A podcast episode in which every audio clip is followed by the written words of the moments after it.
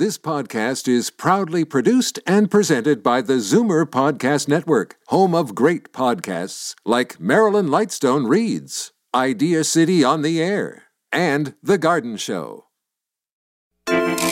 Welcome to The Tonic, your prescription for a healthier and happier life. Here's your host and publisher of Tonic Magazine, Jamie Bussin. Hi, I'm Jamie Bussin. I'm a former commercial litigator who used to weigh 242 pounds. When I was 38 years old, I lost over 50 pounds through a regimen of exercise and better nutrition. It took me a year to reach my goal, but I thought if a type A personality like me could do it, really anybody can. I'm still asking questions and learning about what it means to live a healthy lifestyle. Please join me on this continuing journey. Today, we'll discuss the differences between winter blues and seasonal affective disorder with naturopath Dr. Colleen Hartwick. We'll learn about fad diets with nutritionist and author Sally K. Norton. We'll discover the connection between love and wellness with holistic nutritionist Katrina Foe. And lastly, we'll find out how to balance mind, body, and spirit with holistic health expert Atousa Mahdavi. Before we get to that, here's your tonic quick shot. The fountain of youth has eluded explorers for ages. It turns out the magic anti aging elixir might have been inside us all along. Researchers have discovered that T cells can be programmed to fight aging. Given the right set of genetic modifications, these white blood cells can attack another group of cells known as senescent cells, thought to be responsible for many of the diseases we grapple with later in life. As we age, senescent cells build up in our bodies, resulting in harmful inflammation. While several drugs currently exist that can eliminate these cells, many must be taken repeatedly over time. As an alternative, researchers are looking to a living drug called CAR, chimeric antigen receptor T cells, which could be manipulated to eliminate senescent cells in mice. As a result, mice ended up living healthier lives. They had lower body weight, improved metabolism, and glucose tolerance, and increased physical activity.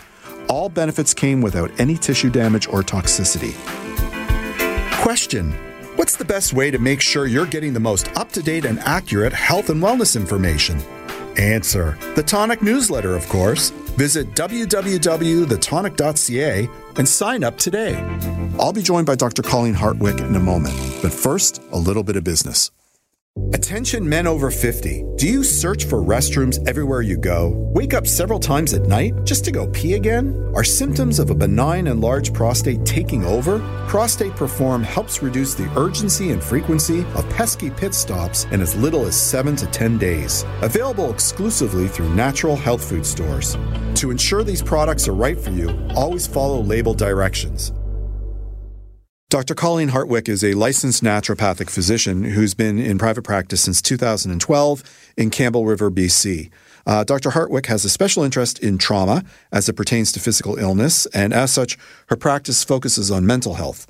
In addition, Dr. Hartwick is passionate about sharing her knowledge and has been a part time instructor at the Canadian School for Nutrition since 2015, and recently began publishing educational articles with Naturopathic Currents. Welcome back to the show, Colleen. How are you doing? I'm doing really well, Jamie. Thank you so much for having me back. I'm always excited to be here. Always great to have you here, but there's a specific reason we have you on today. Colleen, I'm, I'm out of sorts.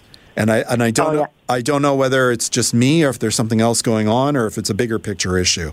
So maybe you can help us sort that out. Sound like a I'll plan? do my best, yeah. Okay. I know it's a tall order. So so I think a lot of people are aware of something called seasonal affective disorder. How is that different from, you know, just sort of being out of sorts like I feel? Right. So imagine maybe the out of sorts for you, maybe feeling a little bit more tired, a little bit less motivated, you know, maybe sleeping a little bit more, which is not uncommon, you know, this time of year with the darker days, especially here on the coast. It's just been gray and raining sideways for the last couple of weeks. Yeah, I heard. Um, so it's not uncommon for people to feel just a little bit less energetic. That would kind of be in keeping with what we might call the winter blues. Okay. Seasonal affective disorder is a lot more severe in the ways in which it impacts functioning. So it tends to last for longer durations, somewhere, you know, four to six months, and usually starts to show up as the days get shorter. So uh, showing up seasonally, kind of beginning in the fall. Um, and seasonal affective disorder um, can especially when you compare it to the winter blues, really impact someone's ability to uh, function in the world. Yeah. So, you know, we should be coming out of it, right? The days are getting longer. They're kind of noticeable. I don't know. I'm up early and it's still dark. I don't know about you, but. Uh... It's Again, I live here on the coast, so it's quite gray between essentially September to sometimes June, which we refuse, refer to here on the island as January. It means that June is punctuated by a lot of rain. So it's the days are getting brighter, but that's also offset by the fact that it's there's quite a low ceiling of, of clouds okay. that kind of blanket us through um, right. through the winter months. But yeah, getting a little bit brighter. I notice I'm feeling a little bit more energetic, kind of coinciding with that. Yeah, I mean, over here in in the T dot, like we're having a pretty cloudy uh, winter. Like we don't, we're not getting that really crisp cold with bright sunny days. There's been a lot of overcast as well. I think the El Nino effect is impacting our winter differently than oh. you, but but a lot of gray gray gray skies. Other than gray skies, what are what are some of the contributing factors to the onset of seasonal affective disorder? Yeah, so seasonal affective disorder, there's a lot of different underlying factors. Main ones that we see uh, that contribute to some of the symptomology. So just to kind of go over how the symptoms can differ from the winter blues, we'll see more depression. There might be some lack of interest in the activities that, you know, normally we would find interesting and exciting, might progress to something uh, more severe like feeling hopeless, feeling helpless, changes to appetite, what we would call in medicine hypersomnia. So like sleeping a lot, social withdrawal. So seasonal affective disorder compared to winter blues, again, a lot more uh, significant in terms of how it impacts people. And going back to your question about underlying reasons, so we see some common patterns with seasonal affective disorder. So with the reductions in sunlight, I'm sure lots of your listeners know about how sunlight does things like impact our 24-hour clock or our circadian rhythm. And so with reductions in sunlight, what we tend to see is a couple of different things. Increases in the sleep hormone melatonin, which just makes us feel groggier, more tired, more inclined to, you know, stay in bed a little bit longer. And with that reduction in a neurotransmitter called serotonin, and again, for your audience, some of them might know this already. Melatonin is actually made from serotonin. So what's likely going on there, at least in part, is again the, the darker days, essentially promoting the conversion of serotonin into more melatonin. So we feel sleepier, groggier, and serotonin I like to think of it as kind of the contentment chemical or the connection chemical. So when serotonin levels dip off, we can feel maybe a bit more anxious, more irritable, or more sort of sullen and depressive. Other factors that play a role in the development of SAD, so again, lower serotonin levels, higher melatonin levels. We can see alterations in our stress hormone cortisol, so that tends to be blunted this time of year and while cortisol can sometimes get a bad rap, it's there, especially in the morning, to kind of like rev up our engine, wake us up, make us kind of motivated to, to get about our day. Uh, and of course, the last one is vitamin D. We know that sunlight is so important for kickstarting the production of our own vitamin D. So this time of year, and especially in the T dot, and I haven't heard T dot in quite a while. I know I'm aging myself. My, That's cool. My days living in Ontario um, that vitamin D plays a really big role in serotonin signaling. So, kind of another mechanism that could explain the lower levels of serotonin we observe in, in people with SAD. What can we do about it from a lifestyle perspective? So lots of good options, again, based on where you live and what your preferences are. So number one, and this is what I recommend, especially to patients here on the coast where we've got the luxury of having mountains and oftentimes lots of different microclimates between all of the different valleys, is do your best when the sun is out to try and get some natural sun exposure. Again, here on the coast, I've recommended the patients to, you know, go up the ski hill if the ceiling is low, or maybe drive a little south or a little north where you might be able to find the sun if that's not feasible with you know where you live and what the climate's doing presently, to get a full spectrum light bulb uh, or a light. That full spectrum bulb helps to mimic the array of different uh, wavelengths of light that we would get from the sun. So can uh, through that help to bump up our vitamin D levels, help to boost our serotonin levels. exercise is really helpful as well, making sure that you do maintain that social connection. Um, because uh, social isolation, what we can see is in dipping off of uh, two key neurotransmitters against serotonin, as well as dopamine, which is more of our motivation or, or seeking chemical. So making sure that you stay in touch with your friends and family and, and get out of the house as much as as much as possible. So again, sunlight, exercise. Um, if you don't have access to sunlight, the full spectrum light bulbs or SAD lights can be a really good option. Yeah, my friend swears by his happy light. So, so let's talk about that for a bit. Yeah, sure thing. What do you want to know? So, so light therapy, uh, how does it work, and and and like, what are the benefits? Yeah, so again, you want to choose, I should probably say a happy light. That's a much more optimistic kind of sad light. Um, so what they use are full spectrum light bulbs, so that include all of the different wavelengths that get naturally produced by the sun. And so what that does is essentially communicates to our brain and more specifically to areas of the brain like the pineal gland that, hey, it's the sun is out, let's start revving up your system. So bumping up cortisol, especially if we turn that light on, you know, in the morning to help with that wakefulness cycle. Say, let's start producing more vitamin D. Let's ramp up through um, those mechanisms, your serotonin, so you feel more contented, more sense of peace, more motivated.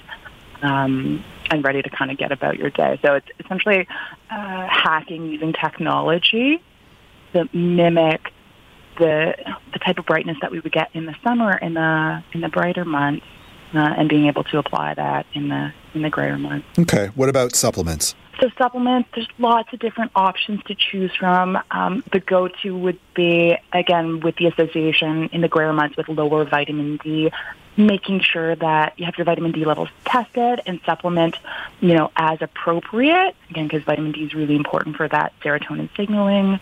Beyond that, we see those omega threes, which you know, they're kind of everywhere in medicine at this point because they're so in, impactful. So the omega threes, specifically EPA, seems to also play a role in increasing serotonin signaling and ultimately helping us feel more happy, more content.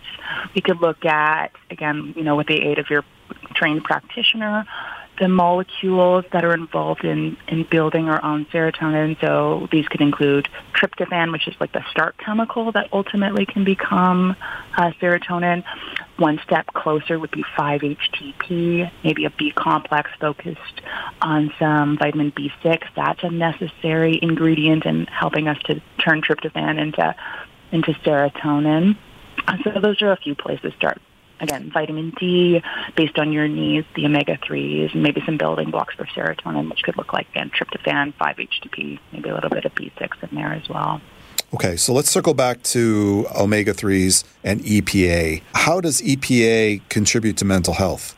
Like, like how, how does that work?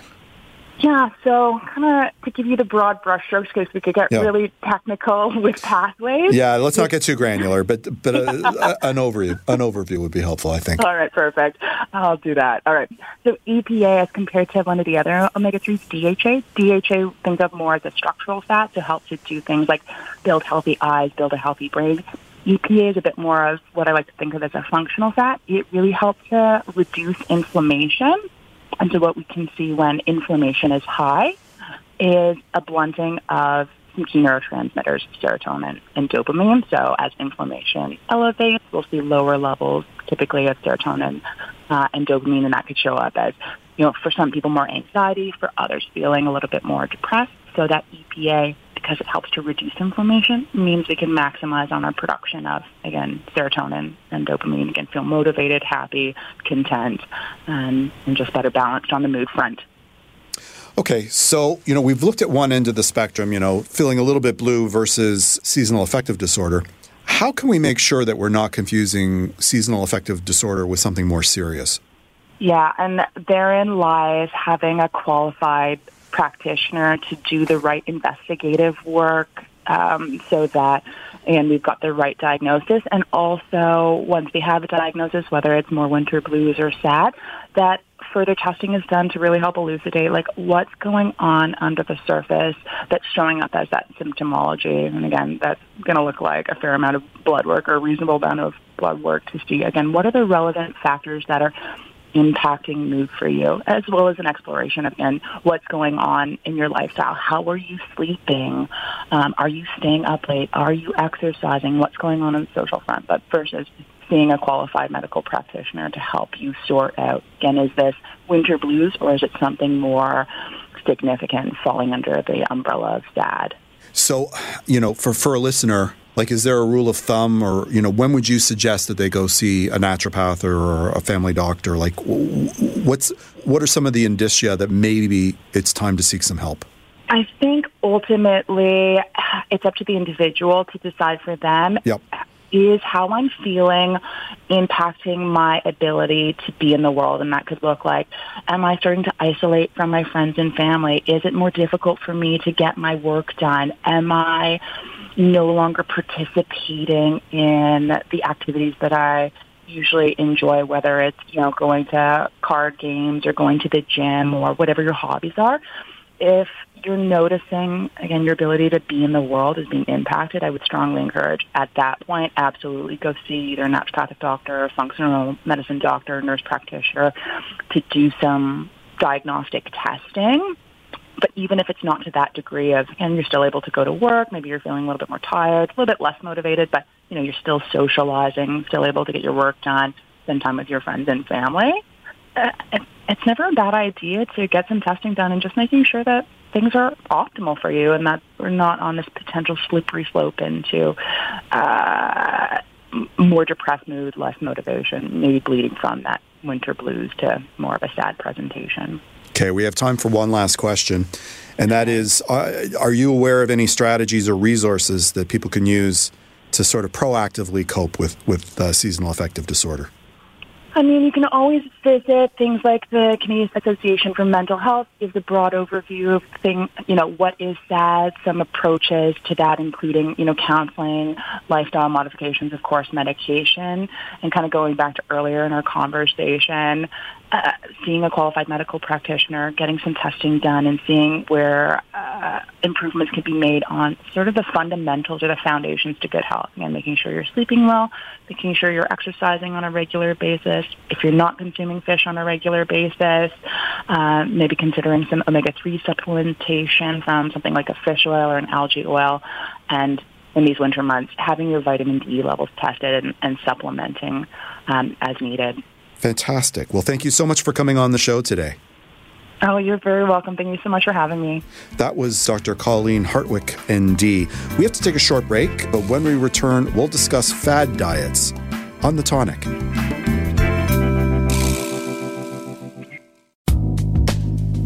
I'd like to give a shout out to our new sponsor, Omega Alpha. This company is 100% Canadian owned their team consists of allopathic and naturopathic doctors, nutritionists, researchers, and other scientific professionals, all led by their CEO, Dr. Gordon Chang. Formulations are created on their 40,000 square foot facility located in Toronto. Omega Alpha uses only the highest quality ingredients to manufacture the most efficacious yet price friendly nutraceuticals. For more information about Omega Alpha, visit OmegaAlphaInc.com. Tired of lineups at your pharmacist? Why not try PharmaZ at the Zoomer store? Powered by the Health Depot, an Ontario accredited pharmacy, PharmaZ offers a concierge approach to filling, refilling, and managing your prescriptions with free delivery anywhere in Ontario. To get started, visit zoomerstore.com and click on PharmaZ. And then click on the Circle of Care Pharmacy program for your free initial consultation with a clinical pharmacist. Don't wait, go today. Welcome back to The Tonic, your prescription for a healthier and happier life. Here's your host and publisher of Tonic Magazine, Jamie Bussin. Sally K. Norton, MPH, holds a nutrition degree from Cornell University and a master's degree in public health. Her path to becoming a leading expert on dietary oxalate includes a prior career working at major medical schools in medical education and public health research. Her personal healing experience inspired years of research that led to her book, Toxic Superfoods How Oxalate Overload is Making You Sick and How to Get Better, which is available everywhere books are sold. Welcome, Sally. How are you? I'm wonderful. Thanks for having me.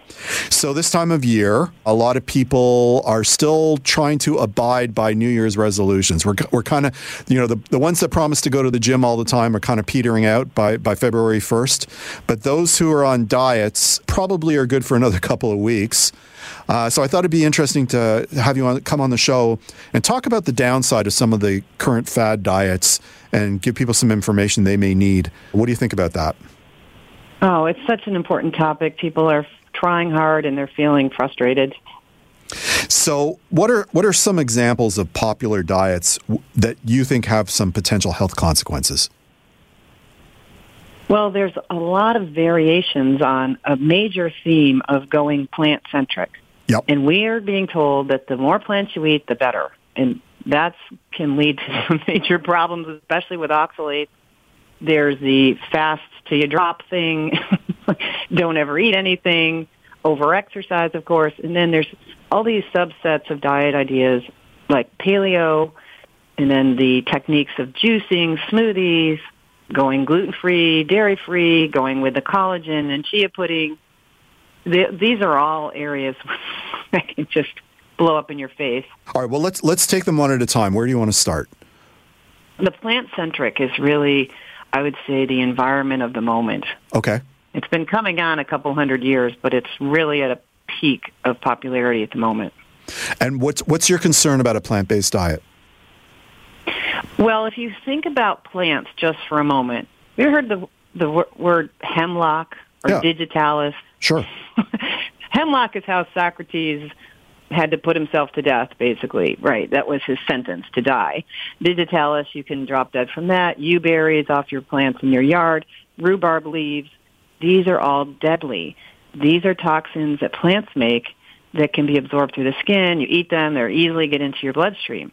Plants have so many defense chemicals. How could we be thinking that any amount of them are okay? Even the ones in the grocery store also retain defense chemicals. Go outside for a minute in your mind.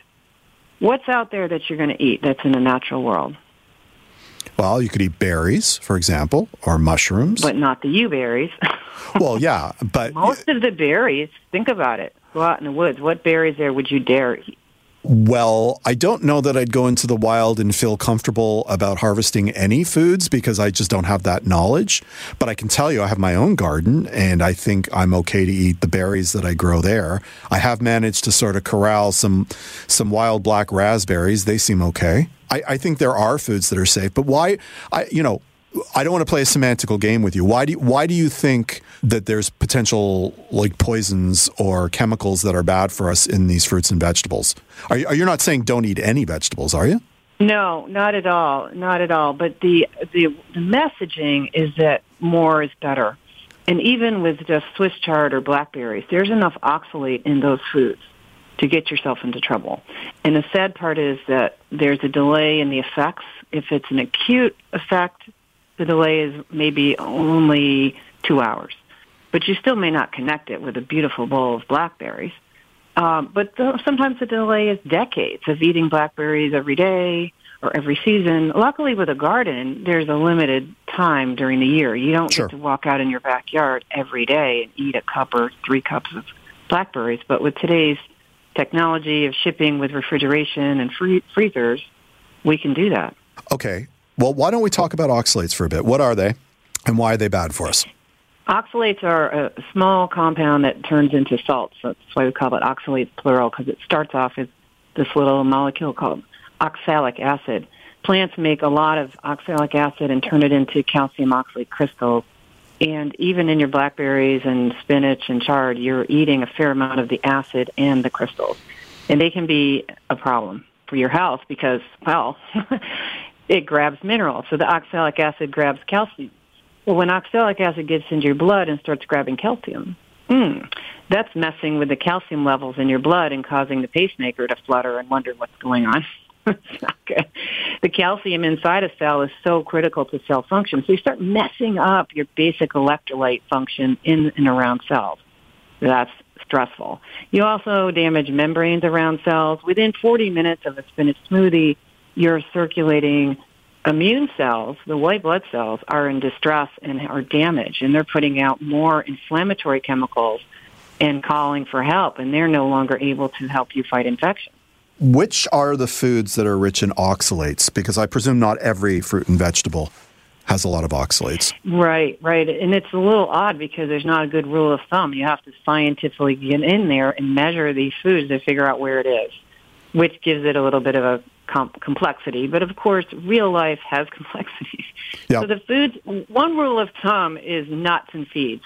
That's the baby of the plant, and they're very well defended and protected and it's very useful for the plant to put a lot of calcium oxalate crystals in a seed because it creates a harder surface around the outside and helps protect it from um, being broken down or consumed in a way where it gets digested. They're designed to be indigestible. So they have lots of problem compounds that are hard on your digestive tract, including a lot of oxalate. So things like almonds, cashews, and peanuts are bad. Certain um, beans are bad. The white beans that you make a Boston baked bean with, the black beans, they're, they're pretty high in oxalate.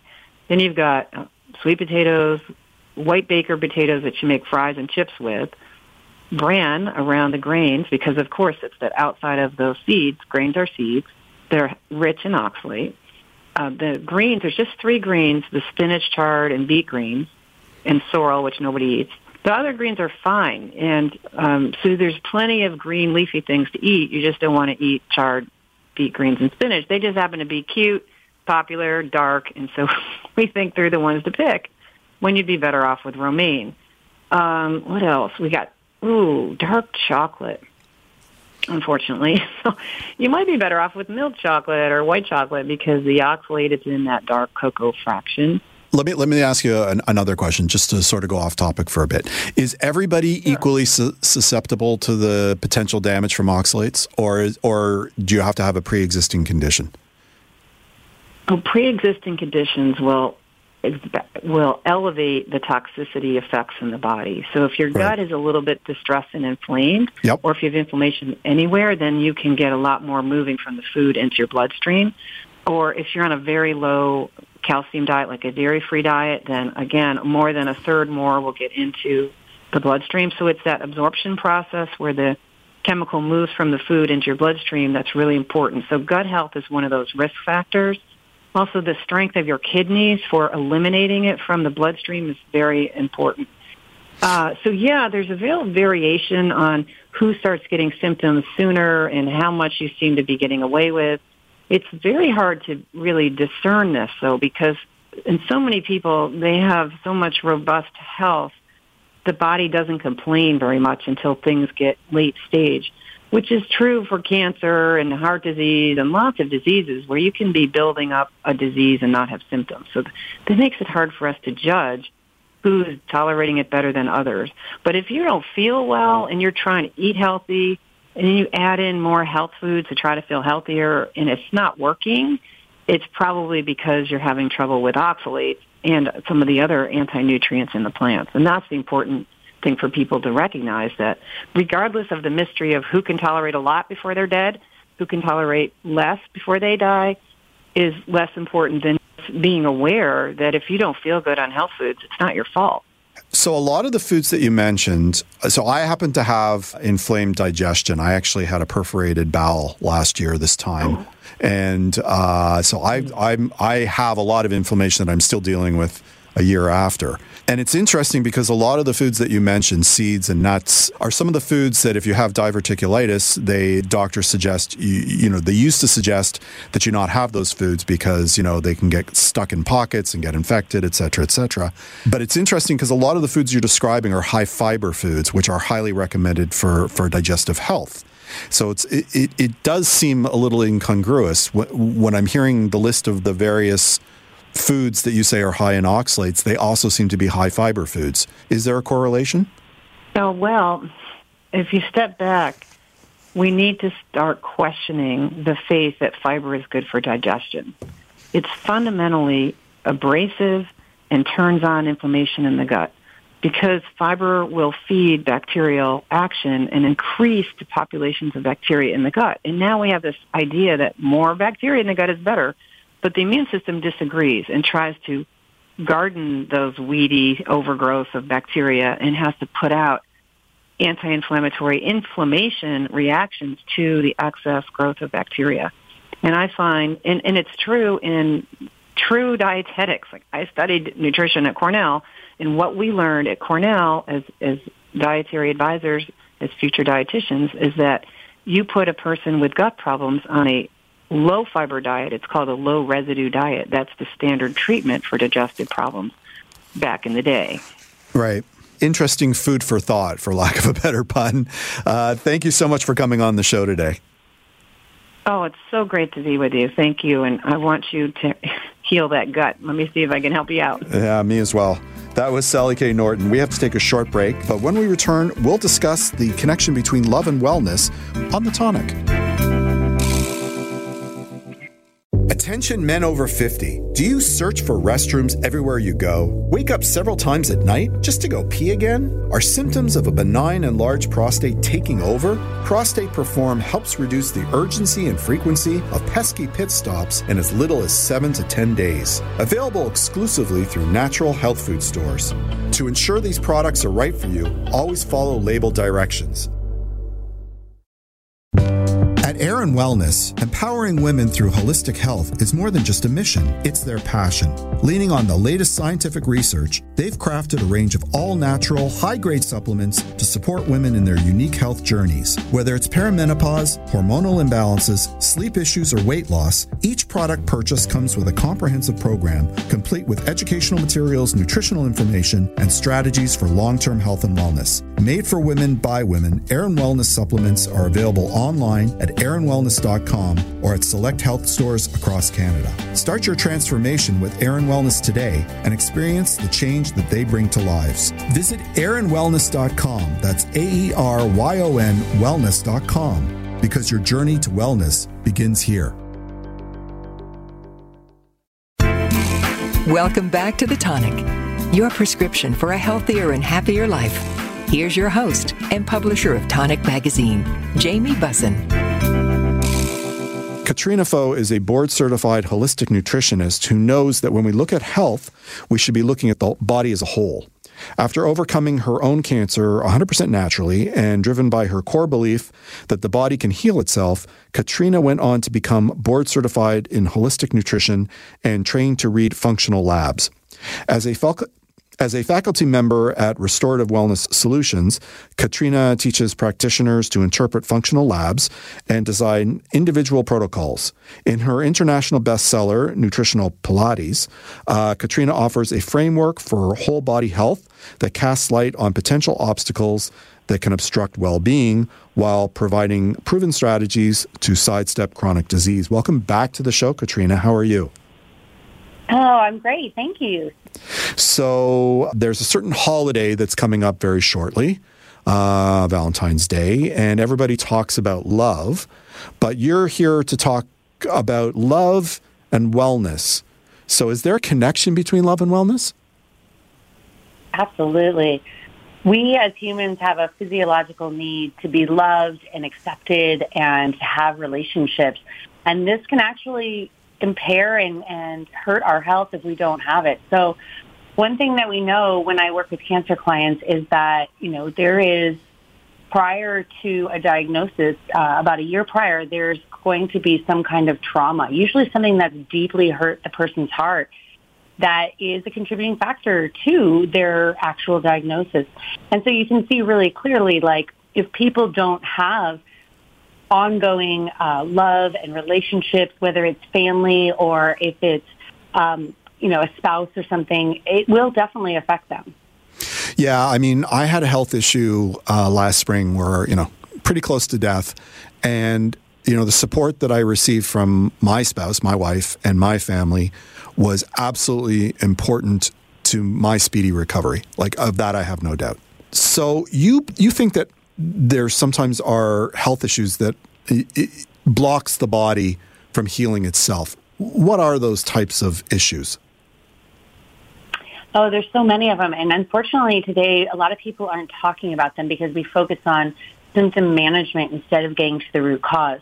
But when we're talking about blocking factors, you know, you want to look at things like what the person's actually eating. Are they eating the nutrients that they need? And then, of course, are they actually digesting it? Because if you're eating great food and you're not digesting properly, you're not actually probably absorbing the actual minerals and nutrients. And then there's a lot of other factors, um, mainly toxins. Um, there's so many different chemicals that people are, are completely unaware of that are in our air and soil and water supplies that we're being exposed to all the time. And probably one of the biggest is mold. And I see this huge in my practice as well as in my own personal experience that when you have toxic levels of mold, it's just going to block anything, whether it's weight loss or, you know, cancer, getting into remission, the whole spectrum. I want to circle back to a comment you made about uh, the body not digesting properly. What do you mean by that? Yeah, so when you eat your food and chew it up and you swallow it, it goes down to your stomach. And ideally, the way we're designed, we should have a stomach acid released that is going to get down to a pH of 1.5 to 3.5 that's really acidic. And yep. what that does, not only does it kill any pathogens if you eat some bad sushi or something, but it's also going to allow you to make those minerals that are in your food bioavailable to be actually absorbed. So it's super offensive that if you, you know, eat some big block of cheese with lots of calcium, if you don't have the stomach acid at the right level, you're not getting it. Okay. And with respect to mold, how would that impact your ability to recover? What do you mean by that? Yeah, so when people have toxic levels of mold, the mold is going to kind of block all the systems of the body. It's just a really intense toxin, meaning the mold spores that you breathe in, you know, they inhabit your, your lungs and your nasal cavities, and they will produce mycotoxins that then not only create symptoms, but I have a lot of clients that have toxic levels of mold that don't have any symptoms, but their symptoms come from the other areas of their body. So their hormones, um, you know, blood sugar dysregulation. They can't process toxins properly. There's just a huge load on the body dealing with the mycotoxins that it, it can't really address and run properly. Is there a way to find out if you have levels of mold in your in your system through a blood test, or is there another test that you would do? Absolutely. So the, the test you want to start with is going to be a simple urine test first thing in the morning. And it's nice that it's something you can do in the privacy of your own house. And they should test quite a few different um, types of mold. Um, I usually use Great Plains or Vibrant. They have excellent mold tests. Sorry, is this uh, an online service or something, or or, or like like up in Toronto? There's labs that we go to to have blood tests. Would they typically be able to do that, or is this a specific test you're referring to? Yeah, you don't want to look for mold mycotoxins in the blood. That's not going to be the most effective way. You want to do a urine test. And so those are just two of the labs that practitioners use to run this. Um, just I throw that out there in case people are um, looking to run it to know which one's the good labs. I've had some people bring some um, not great results, and I mean, not the results are not great, but the the labs themselves are not running a full profile. Got it. Well, now that we're talking about lab tests, what is a functional lab test and, and why is it important to understand them? Oh, I love this question. So it's really important to understand that when you look at a lab test, they are like a blood work. They're looking at the ranges. They're determining that by who takes the lab test. Who takes it? It's the sick people. And then they make an average with two standard deviations on either side, and that's the lab range. This has nothing to do with actual health, which is usually shocking to most people. It was to me. And so the functional uh, interpretation, some of these are actually the same actual lab tests, like for example with blood, but I'm going to be looking at different ranges where people are actually healthy and feeling good. And that's where I want to get my clients to, not just you're an average number, because that's not very helpful. Sorry, are you talking about like a are you talking about like a personal baseline or or a, a, a non-ill baseline? Like a through... non-ill baseline. Okay. Yes good distinguishing. There's also with functional work, um, there's also a lot of other tests that we look at besides just blood work. Um, we do a lot more blood work than just a CBC and a CMP, which is just the two standard things that they run, and it's usually less than ten dollars. But we'll expand that out to a lot more markers, as well as looking at things like stool, urine, saliva, and other testing to see what is really going on with the person. Okay. Um, all right, let's assume let's assume that the body has some toxins in it. Um, how can you help to detox and reduce, you know, the resultant inflammation? What can we do? Excellent. The most important thing that you can do is to stop the inflow. And this is where, you know, people get distracted with the sexy aspects of what supplements do I take and detox protocols. And that's really important as well. But if you don't stop the inflow and figure out and do the detective work of how in the world am I getting exposed to this in the first place, it's, it's kind of a waste of time and money. So that's always where I start of, let's see, let's look at your water supply. Let's, you know, have a mold inspector come out. Like make sure that the inflow stops because that's the low hanging fruit. Okay. So, like when you're looking at a mold in, in infestation, like, you know, we can all see, you know, in the bathroom, sometimes mold, you know, gets in the caulking around tiles. Are we talking about that? Are we talking about something more expansive than that? Yes, and so there's a lot of mold that you can't see. The mold spores are actually so small they can go through drywall. So we have this drywall up that's the perfect substrate to feed mold. And then we put our pipes behind it. And it only takes 24 to 48 hours for a very small leak to create mold. So it's a really big deal. And a lot of times it's going to hide in places you don't expect. People aren't looking down in their crawl spaces, in their attics, and their HVAC systems. And I have to say, a lot of people will dismiss this and be like, oh, I have a new house.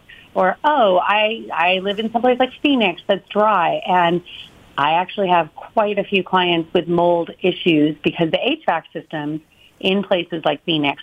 So, you know, what you want to do is test, don't guess.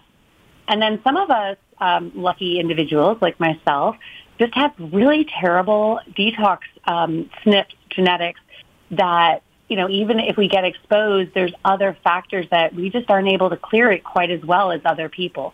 So you can have people living in the same house that one has issues with the mold and the other doesn't.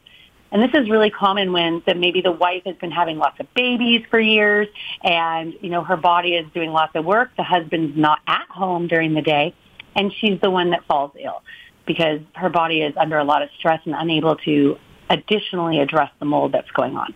Gotcha. Okay, let's let's shift gears. How do you know if you have a blood sugar problem because that's a source of inflammation too? Oh, I'm so glad you brought this up. So with blood sugar, people are usually thinking about symptoms as like hypoglycemia, so the low blood sugar, you know, hangry, shaky, dizzy kind of stuff.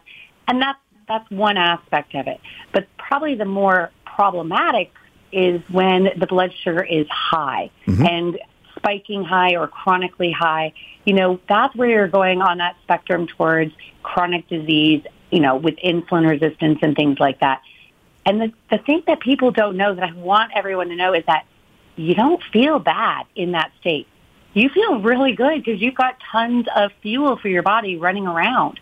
Um, so to look at that, you want to really look at a hemoglobin A1C on a blood test.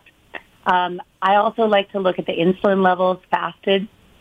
The glucose fasted, which is in the CMP is, is nice, but a lot of times that's more a function of their adrenals and such. There's other factors that are going to influence it, and it's not necessarily going to give you the whole picture. Fantastic. Thank you so much for coming on the show today to explain all that. Absolutely. My pleasure.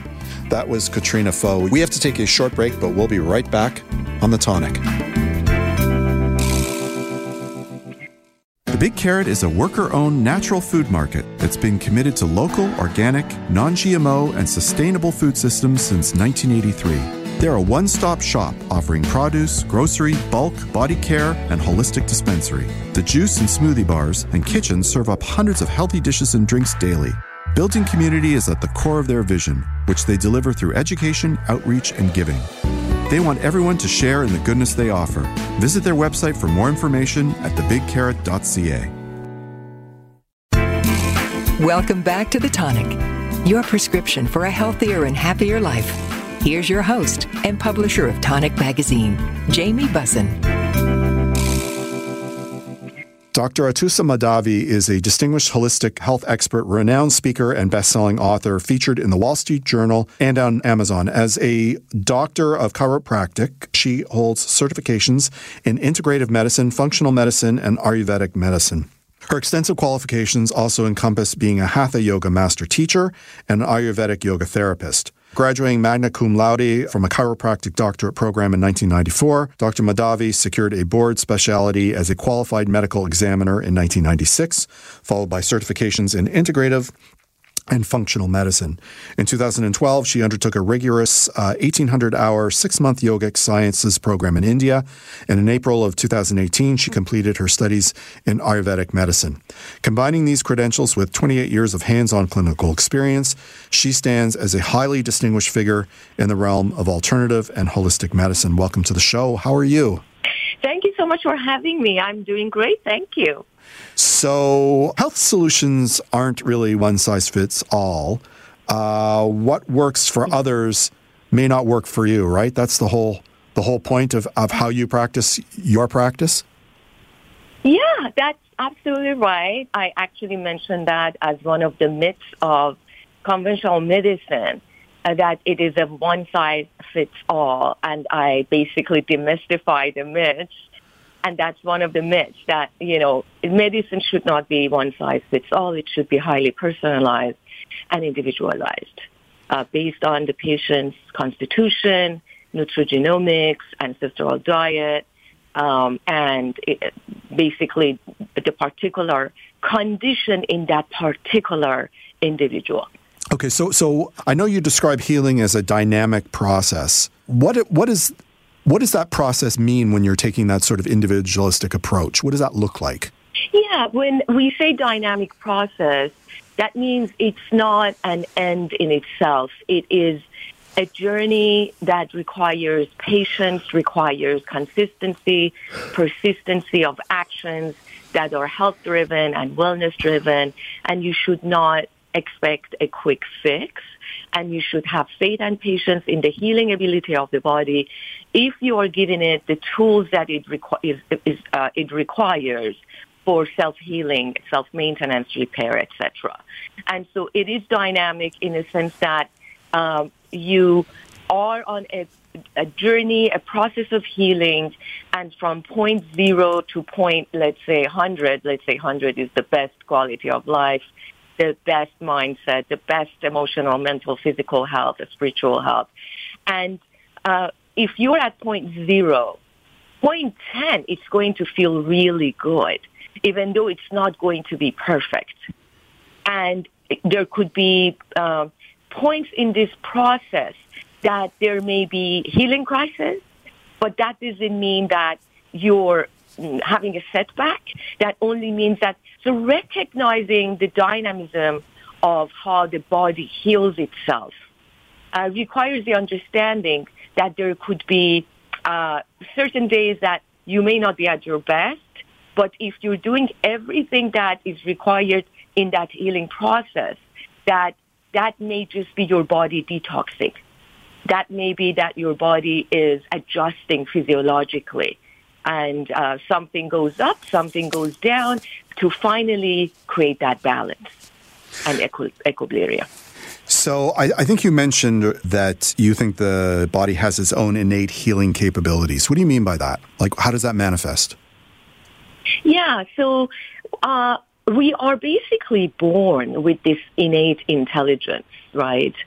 Uh, when you're in the womb, you do not, your mother do not, that's carrying you, who's carrying you, she's not deciding uh, your growth process. She's not deciding your nervous system is going to develop first, your heart is going to be beating in the uh, basically third uh, week of the process, and you know uh, what part, what organ system is going to develop, how it's going to develop, right? So how is that happening?